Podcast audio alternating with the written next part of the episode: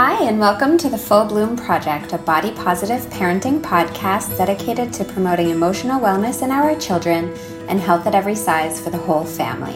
Each week, we speak with extraordinary experts and distill everything from scholarly research to self help books into accessible and digestible daily parenting practices. We're your hosts, Zoe Bisbing and Leslie Bloch, both New York City based adolescent eating disorder psychotherapists and mothers of two, here to help you help your children fully bloom.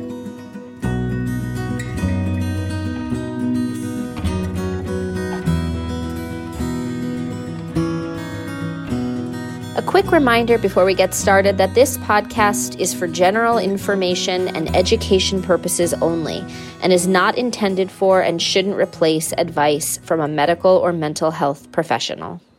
Welcome back to the Full Bloom Podcast, episode number 40. Today we are talking toddlers with the toddler whisperer herself, Dr. Tovah Klein, author of the wonderful book How Toddlers Thrive and director of the Barnard College Center for Toddler Development. Zoe, I think you are particularly excited today. I am because I'm so delighted Tovah agreed to come on the show. As you know, I met her back in 2017 when my younger son attended the Barnard Toddler Center. I think Tovah is going to talk to us more in depth about what this amazing place is. But my family was fortunate to be part of this program and learn from her and her amazing staff directly. To give listeners a vibe for the place, imagine a classroom of toddlers with one giant mirror in it in the classroom. And on the other side of the mirror is a window so you can actually observe your toddler in action without them ever knowing. It's a very fascinating, bizarre kind of place. And this is where all sorts of researchers and students come to observe and learn from them. But as a parent, it was incredible to see the attention to the unique emotional needs of these tiny yet complex little creatures. And I will say that as a therapist, I learned so much that year, not just about how to attend to my toddler at home, which is not always the easiest thing to do, but also how to help even my adult patients find a more compassionate and emotionally attuned way of talking to themselves. It was a really amazing experience. Yeah, we all have that toddler in, inside of us. Indeed, indeed. so, Tovah, welcome to the Full Bloom podcast. Thank you. I'm glad to be here. I'm, I am so delighted to have you here uh, in particular and would love to just hear in your own words you introduce yourself and while you're at it please tell us all what the barnard toddler center is and why you love spending your days with these fascinating little people. Okay. So i'm tovah klein. I am a professor at barnard college in psychology and for the last almost 25 years, I've had the pleasure of running the Barnard Toddler Center, which is a center that is all things toddler. What does that mean? We are, we call ourselves a living laboratory, living learning laboratory. We are a community program for two year olds, um, children up to about young threes. And uh, that, so that's the community part of the program. Children come here we are a learning lab for our undergraduate psychology students who either work directly with the toddlers or observe. We have a big observation room. So they get to observe and learn about early development, all our developmental psychology students and intro psychology students. And then we do research here. So we have myself and other faculty members doing research in development and developmental neuroscience on these incredibly important but also challenging and interesting years to understand you know what development looks like and the range of development looks like and also the very important role of parents um, with young children in their development. So it's all of that. It's a very busy and energetic place just like them, right? yes, exactly, exactly. So let's let's talk in a nutshell, if possible. Um, what do we need to know about toddlers? What's going on in those little brains and bodies during this kind of wacky time of life? Um, what's the toddler paradox? We'd really love for you to briefly distill the most important things parents should know about this brief yet super intense phase of life. Right. So, you know, I always look at toddlers, often people will think of toddlers as just two year olds, as if from two to three something happens and then everything's even. But um, when I wrote my book called How Toddlers Thrive, I really labeled it for ages two to five because these early years that are just out of infancy. So the baby's been in your arms and been loved and comforted and cared for is now up on their feet and walking out in the world and they're incredibly incredibly curious um, is a time of unbelievably rapid growth and development. So we know from the neuroscience the developmental neuroscience that the brains are firing at one of the most rapid rates ever. And that means that the toddler's learning all the time in every mode, but they're also growing physically, they're gaining language, they're figuring out the world. But the really important thing, and the piece that always interests me, is that they're figuring out themselves. Who am I? So infants don't do this, they don't have a sense of self. Toddlers are just beginning to get a sense of self that's going to get more and more solidified as they get older. So even by five, you know, they certainly have a better sense of who they are, but two year olds are at the very, very beginning of that. And if you start to get a sense of self, you also start to have your own ideas. And your own ideas are the beginning of independence. So I'm always telling parents that they're either coming up on two year old or two year old has just put their foot on the path to independence for the first time, and it's a long, slow path. Any parent listening who has an older child knows that kind of unraveling independence takes years and years and years. But the toddler's just starting that. And so the paradox for them is they desperately want to do things for themselves. And they might say mine and no because they want to do it themselves and they're trying to figure it out. And on the other hand, they equally desperately need the parent. And so they want to be able to turn at any moment and say, Are you there for me? Or I'm just really upset and life is hard. I need you to comfort me just as I've told you go away. So it's this back and forth or a push pull between wanting to become independent and wanting to be their own person and wanting to be with the parent and wanting to be secured by the parent.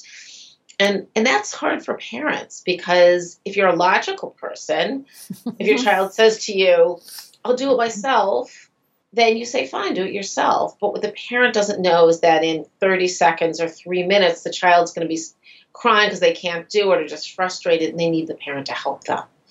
And so it's not a logical time, it's actually a fairly emotional time for the toddler, but also what from the adult point of view is a very irrational time. From the child's view, it's, hey, I'm trying to figure out myself. it's like, right? It's a, it's you know, I mean, anybody that's had a toddler, it's maddening. And yes. I think that I definitely want us to come back to the toddler's point of view, which you write about mm-hmm. so beautifully in your book and is so sometimes hard to get to, but also really wonderful when parents can get there. But before we do, I know in your book you talk about the seeds for adult success are planted in these years, ages two to five.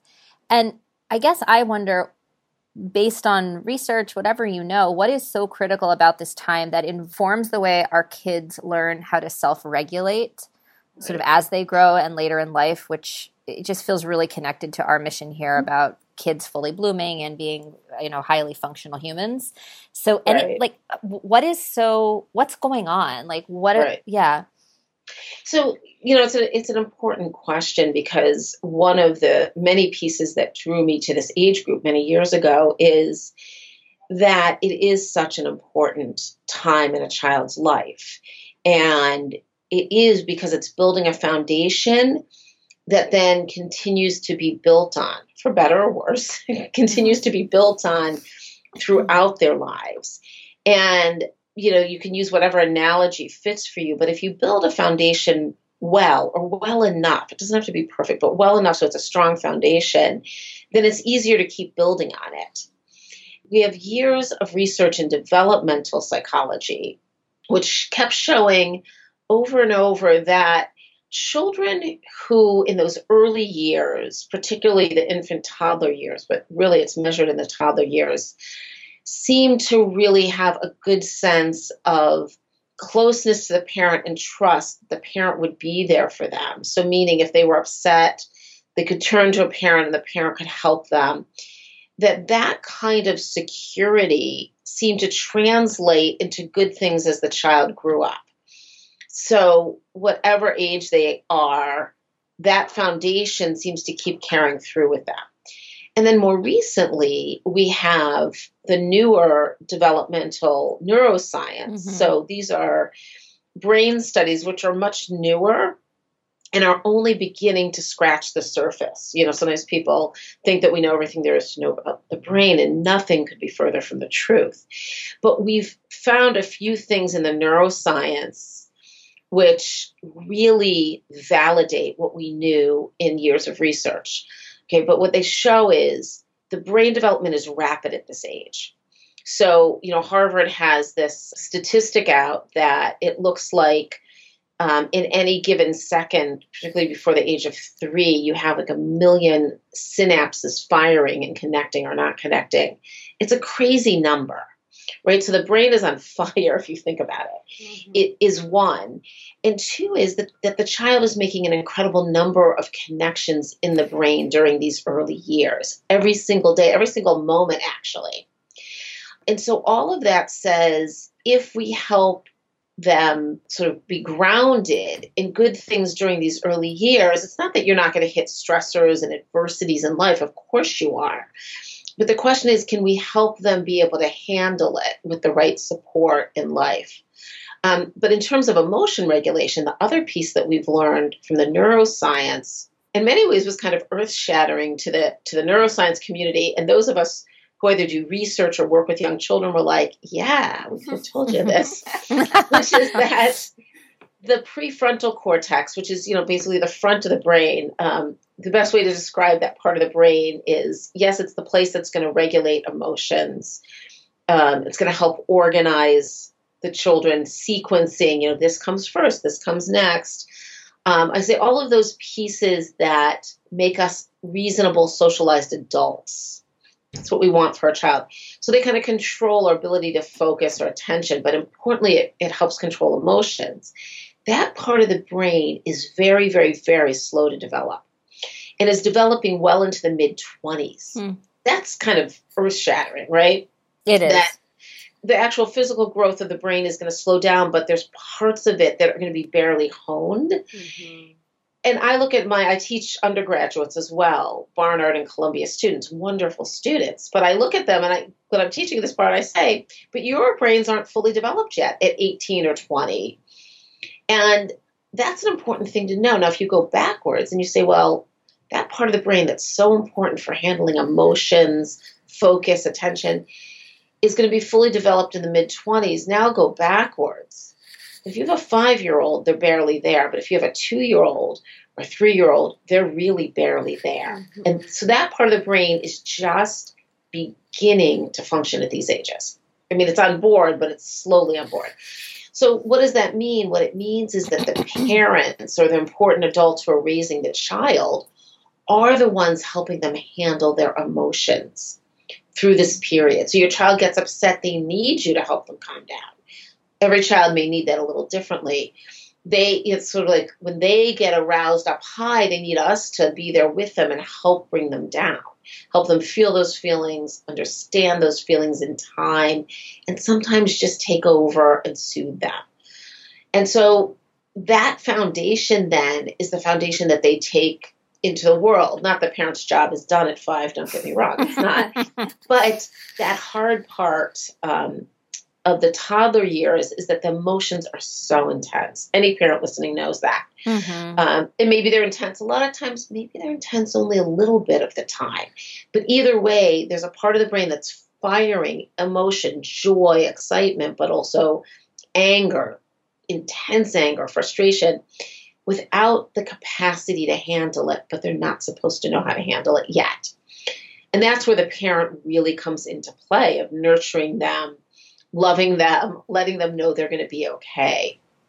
Yeah. So let's let's talk about that a little bit in more detail. Just this this kind of looping back around to what Zoe was referencing earlier around the toddler's point of view and why, you know, why you encourage parents of toddlers to shift their point of view and how do you do that? How do you mm-hmm. um, specifically kind of walk parents through the steps that right. they can kind of hold on to as they're right. walking through this challenging yeah. time with a little yeah. screaming tyrant. Yeah. you know, I think often parents feel like they're either walking on eggshells or they're like landmines.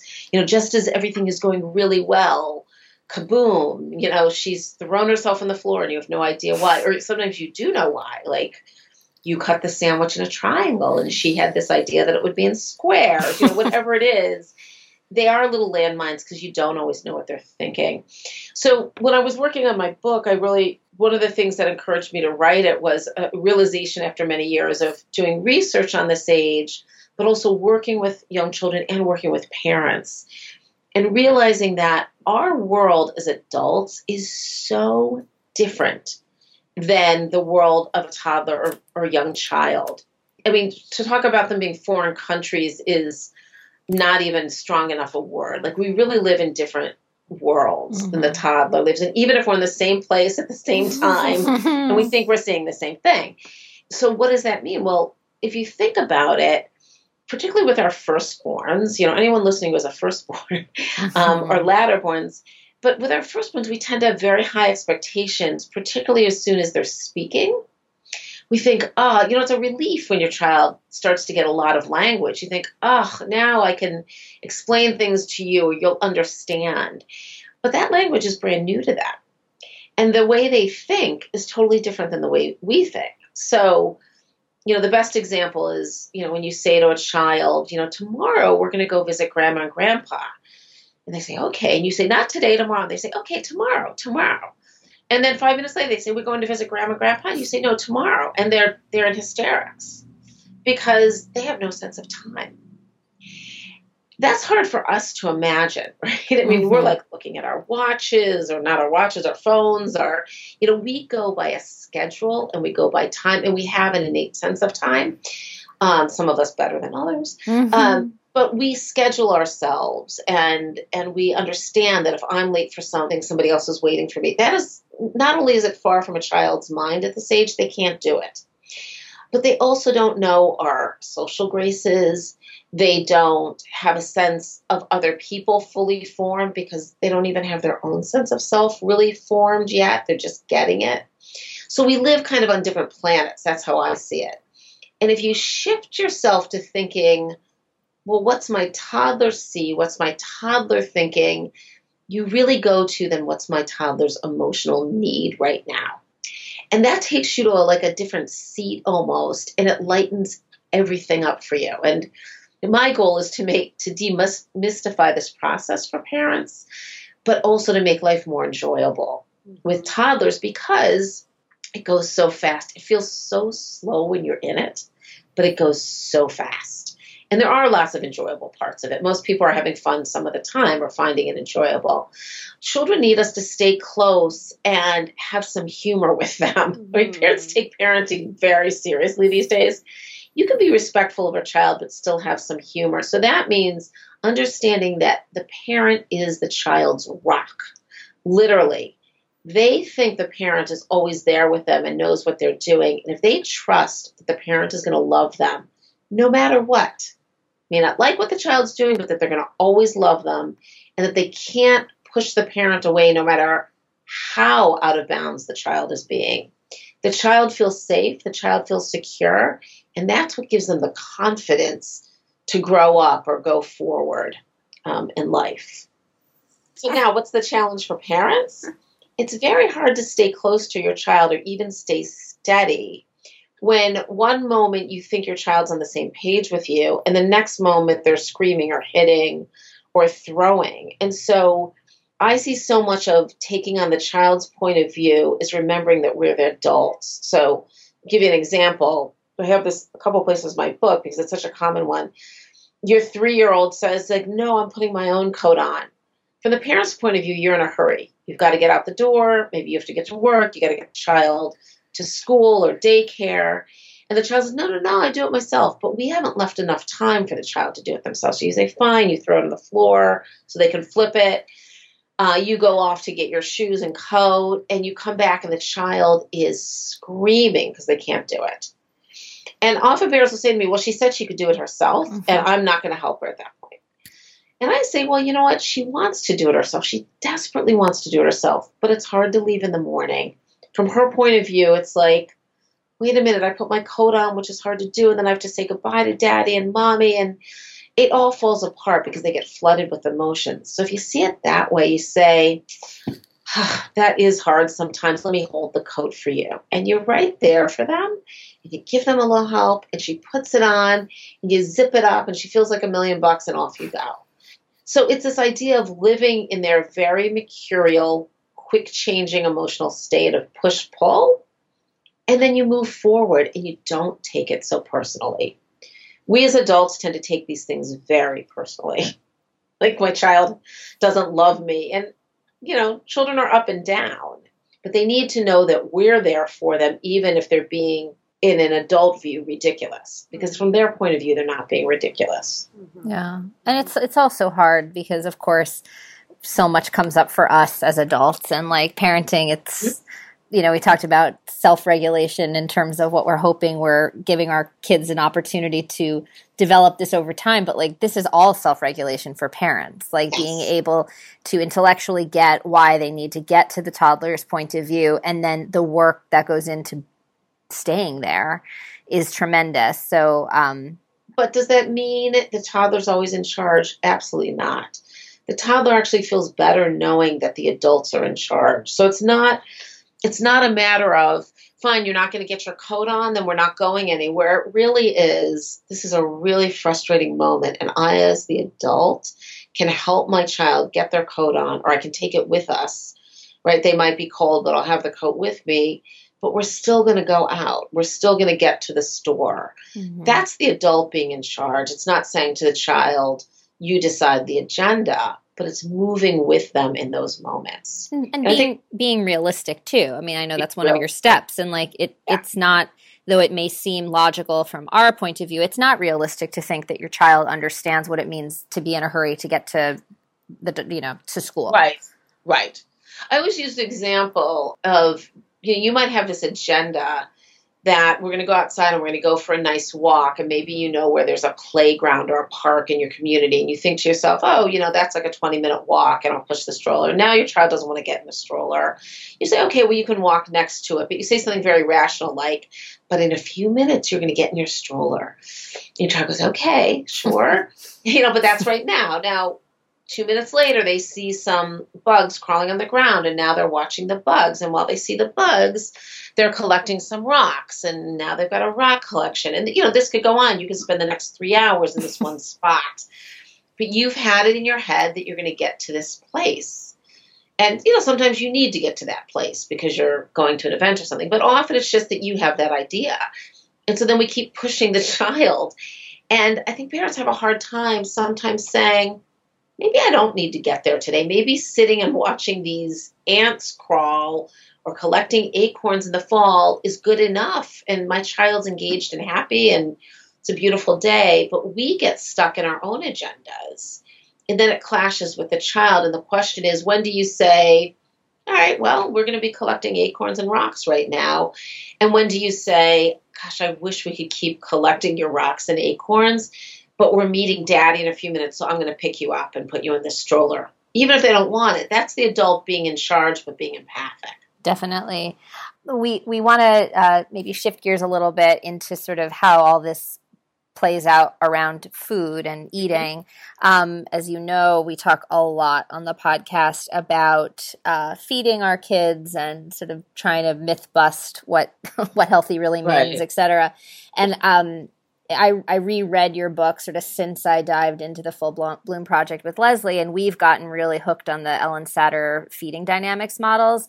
And upon second reading of your book, I thought, oh my gosh, this is exactly what Tovah's been talking about. And so I, I think our listeners are somewhat aware of what those dynamics are. But I think since we're talking specifically about toddlers today, mm-hmm. what can you tell us about the optimal structure? We should be creating at meal times for our toddlers. Okay. Yeah, I mean, food is, you know, it's funny. There's a couple of hotbeds for toddlers, certainly for two year olds, but sometimes it's for three year olds, four year olds. There's a couple of hotbeds of control right? And and in many ways, anybody listening with a toddler feels like their toddler has all the control. But again, if you flip this and think from the toddler's view, they feel like they have no control. And so they're looking for control. Why? Because once you get some ideas of your own, you're like, hey, my ideas are what we're going to go on, not your ideas. And it's also a test of boundaries and power and other kinds of things that little people do. So, what can they control? They can control getting dressed. They can, or what the way they can control if they will go to sleep or not. they can mm-hmm. control whether they will, you know, use the toilet. You know, you can't force any of this. So, food is a place where they have control because you can serve food you can make mealtime a pleasant experience, but it's up to the toddler what they're going to eat. And I think that's hard, hard shift for many parents, not all, but for many, partly because we kind of control what we feed our infants, right? Whether you breast or bottle feed, like we're putting, we're giving them the bottle, we're doing all that. And all of a sudden, you've got a two year old who ate everything before, and now they're refusing or they're picky or they're limiting. And so the question is, what do you do? And really, the way I see it is feeding children now gets turned into their eating, and you're setting them up again for life, right? So, whether your two year old eats today or tomorrow is not such the question, but what are their habits going to be over time? And what associations are they going to have with with eating time, not just the foods, but eating. So, you know, setting up a regular routine is key around food within reason, regular meal times at a table. And usually toddlers like to sit in the same place. You know, they have a seat, whether it's a high chair or a booster seat or a regular chair, depending on their age. They like to sit in the same place. They like things very routine, but they often want everyone else to sit in the same place too. Um, but that also helps because then it keeps saying to them, this is mealtime. This is what we do. There's no need, you know, to battle that. And then you serve whatever food you're going to serve. Because, you know, when parents start to feel out of control around food, what I always remind them is, but you're the one who shops. You're the one who brings the food into the house. You're the one who decides what gets served, you know, within reason. You know, you're probably not serving potato chips at every meal. You're serving healthy enough things. And so if you serve the that food to the child, you always have to be sure there's something that they like, right? So if you get into this battle of I'm going to only serve the healthiest foods and there's nothing on their plate that the toddler likes, forget it, they're not going to eat anything. But if you have usually toddlers eat very high amounts of carbs. Most listeners probably nodding their heads yes. um, you know whether that's pasta, rice, bread, cereal. So you make sure there's always something that they like, and then you put the other food and you give it to them, and then you kind of ignore the food. Mealtime becomes chatty. And, you know, maybe your toddler eats at five o'clock and you're not hungry at five o'clock. That's okay, but you can still munch on, you know, carrots or celery so that the child gets socialized in mealtime as opposed to the control battles of you will eat this, which you can never win. It becomes a social time. You might talk about your day. I say initially with with youngest children, it's like a monologue from the adults or the older siblings. You know, it gets a little dull, but it can be funny and light, and you're not putting anybody on the spot. And they're kind of munching or eating as you go, and nobody's noticing food. As soon as you notice their food, they're like, "Whoa, I'm in charge here. I'm not eating that." Plus, the, I think the other thing that happens is they watch other people eat. You know, not a, not intentionally, but that's what's happening. They just see that other people are eating, and food's not a big deal. And then over time, when you sit down for that meal, they're ready to chat, and they start to take over those conversations as they get a little older. You're also setting them up for the pleasure of mealtime as they get older. It's a place where children will talk about their day not because you've put them on the spot, like tell me everything good and bad that happened today, but they just start chatting because you chat. And the food is secondary to it. The other piece I always tell parents is serve some food family style. Like, you know, in the middle of the table where you might, you know, depends on your family and your culture and what food you serve, but you know, it can be like cheese, you know, like a cheese board, or maybe there's some olives on it, no pits, you know, but, um, you know, olives or my kids were younger, we always had lunch meat, for, you know, when we had to pack their lunches. So we would put some of that there, cut up vegetables, and they can pick at that as they want. And they, again, they feel in control, which they love. And over time, you're also widening their palate because maybe they never touch the olives and then one day they do. Or they try cheese, even if they didn't like cheese before, only because it's there. And it becomes their habit in eating. I have my food, you know, I have other things I can eat. They like to be able to serve themselves. Yeah. I actually read recently, I can't remember where, a new for new food introduction, a kid often needs to be exposed 20 times yeah, before sure they'd true. be willing to explore it like Yeah. especially with you know within the context of the of what we're talking about Right. The be- Can I just say something Yeah. else about that? yeah yeah yeah I was in the last couple of years. I've been in China a few times working with a program there. I've been in kind of small places, like way outside of the cities, and each village wants to serve you like their meal. And I thought every time, like, oh, this must be what toddlers feel like. You know, I'm turning to somebody who speaks English, and I'm like, what is this? You know, like, does anybody know what this is? And then my Yeah. next question is like, am I going to venture into it? I think toddlers feel like that all the time without any breadth of experience because they've only been in the world for two or four or five years. And they're like, whoa, what is this? Right? or they take a bite and the first bite they don't like it, you know. You know, and in time on my trips to China, you know, the third or fourth or fifth day, I'm like, okay, whatever, I'll eat it. I'm okay. It does take time to get used to something new. It's a great example for, you know, taking the, the toddler's point of Mhm. view. One thing that I'd love for you to tell our listeners what this means when when toddlers are throwing their food or Uh-huh. making a mess. Um, Right. How do we handle that? Yeah. It's a common one. It's very powerful because parents get like so bent out of shape, like, ah, we don't throw food. And um, you know, for a young child, particularly your two year olds who are, you know, they're impulsive. So they get an idea like, I'm done eating, whoop, there goes the food, right? So you don't want to give them too much on a plate because they'll also just toss a plate very quickly. They're communicating. And I always say to parents, like, keep that very low key. Up, I see you're done. You know, we don't throw food. I see you're done. And you remove their plate. They learn pretty quickly that you're serious. And if you keep it light but clear boundary, just like that, ah, I see you're finished. We don't throw food in this house. Then they start to learn really when I throw food, it's communication and we're really done. They respond to us. Now, I'm sure there's parents listening, and I have parents say this to me all the time, but she does it after the second bite, and I'm so worried she'll be hungry. You know what? Sometimes children are hungry, but Mhm. you know, maybe the first time you give it back to them, you say, honey, when you throw it, I'll know you're done. And she throws it again. You say, oh, I see you're done. Or they really get it. Oh, when I throw it, that will be communication.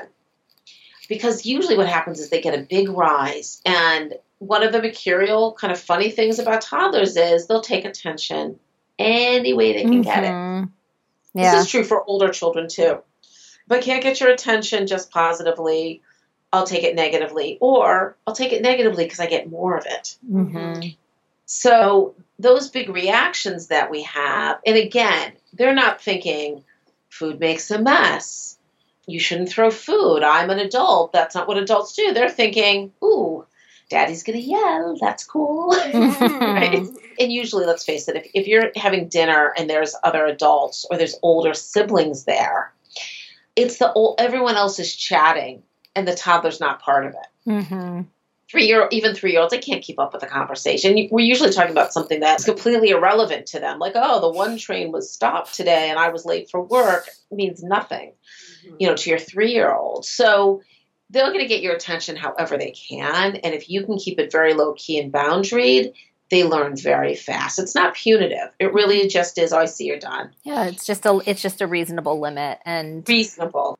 Yeah, and I think I, what I love about it too is that it's actually very validating. Like you are communicating, you're telling yeah. me something. It's it's not sort of uh, invalidating. Oh, all you're doing is throwing. It's like actually right. taking it in. So before we leave the dinner table, would you be willing to share that little brief gummy bear story from your book with the listeners? I love that. I don't know if I can share it exactly, but the gist of this is, you know, forbidden fruit is very appealing not just to children, probably to adults too. But when something is forbidden, or in the case of food, when something's contingent on something else, so like, well, you have to eat this before you can have that. You know, you get dessert only if you eat that thing takes on a life of its own. So in the book, I have an example of a child who basically was like fixated on gummy bears, gummy bears, gummy bears, what you know, wouldn't eat, and the parents were running circles around him trying to make him these incredible breakfasts because he wouldn't eat breakfast. I was like, wow, my kids just eat frozen waffles, you know, um, because I got to get out the door. And so we convinced them that they had to serve the gummy bears with breakfast. And, you know, these were parents who were very civilized and would never do that. And we said, no, no, you have to or your child's just going to go on a sit down strike here, which is what they were doing. And they were battling every single meal for these gummy bears. So they started to give it to them with breakfast, actually. So picture gummy bears in a bowl with eggs and toast or whatever. And, you know, the funny thing about it is the gummy bears lost their appeal, but the child had to have them at that meal before they would eat, but actually didn't eat the gummy bears. Hmm right? So the battle was taken away. What you're doing is taking the battle away. You really need the gummy bears? Have them. Now, what's parents' fears? That they'll only eat the gummy bears or they'll only eat the goldfish. And I always say, yeah, for the first couple of meals, that might be the case. Mm-hmm. But very quickly, you've taken the battle away. You need dessert, put it on the plate. I had to do this with one of my children. We used to put the dessert on the plate with the meal. And then he was like, Can I eat this first? I said, Sure is this the only thing I can eat? Sure, whatever you want. Mm-hmm. And then it just demystifies it. You know, it's like, oh, there's no battle here. And then the dessert would just sit. He would eat and then maybe or maybe not eat the dessert. But you're giving the control back to the child and you're taking the battle away. Mm-hmm. The, the main point here is don't make things also forbidden fruit. If you don't want them eating it, don't have it in the house. Mm-hmm. Right? To say to a toddler, those chocolate chip cookies in the bottom shelf, you can't have any. Mm-hmm. Or you can only have them at certain times doesn't work. So, what do we do if we're parents of older children mm-hmm. listening and we wish we had read your book when yeah, we were raising yeah. our toddlers? What what advice do you have for us? now that our, now that my child is my youngest is five and a half, so I would say it's never too late with parents for parents to shift their ways with children. And you know that for your listeners who have older children, you know, we always have to shift our ways because our children change or we wisen up. Anytime you're in battles with your children at any age, you have to step back and say, what's going on? Because there's obviously something going on in your child and there's something going on in you, right? Because you know, it takes two to tango. It's never just the child, it's never just you. But to step back and say, hey, what's going on?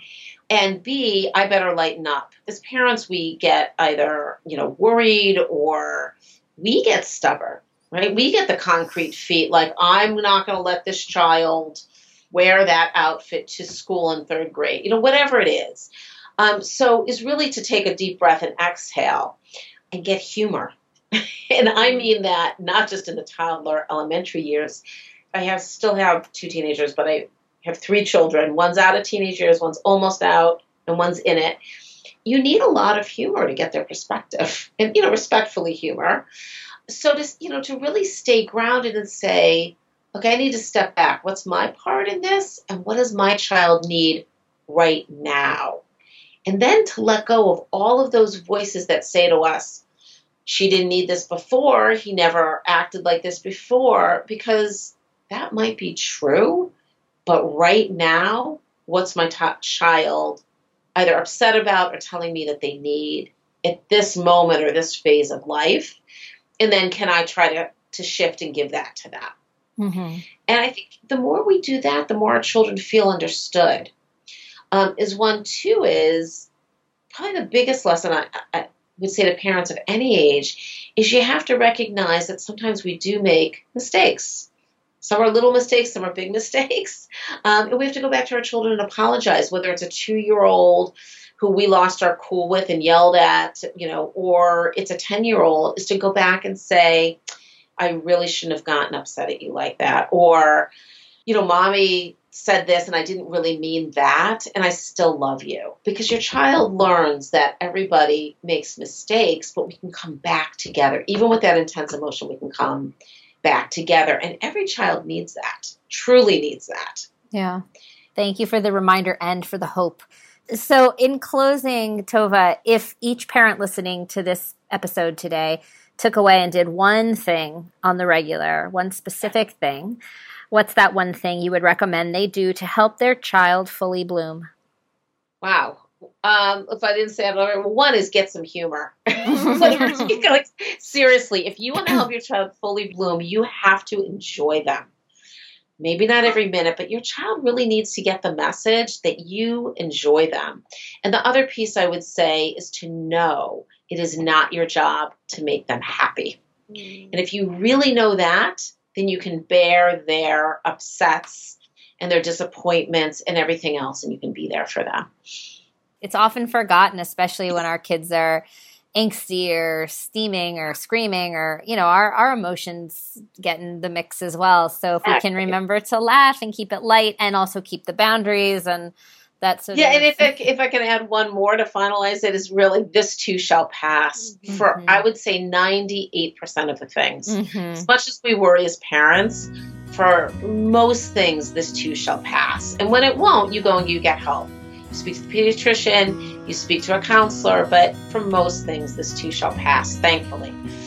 Yeah, right on. Right on. Well, well Tovah, thank you so much. Yeah, thank you so much for your time today. thank time you today. for having me.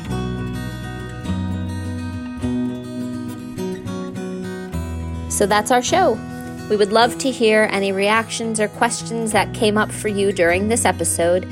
So please send us an email at info at fullbloomproject.com.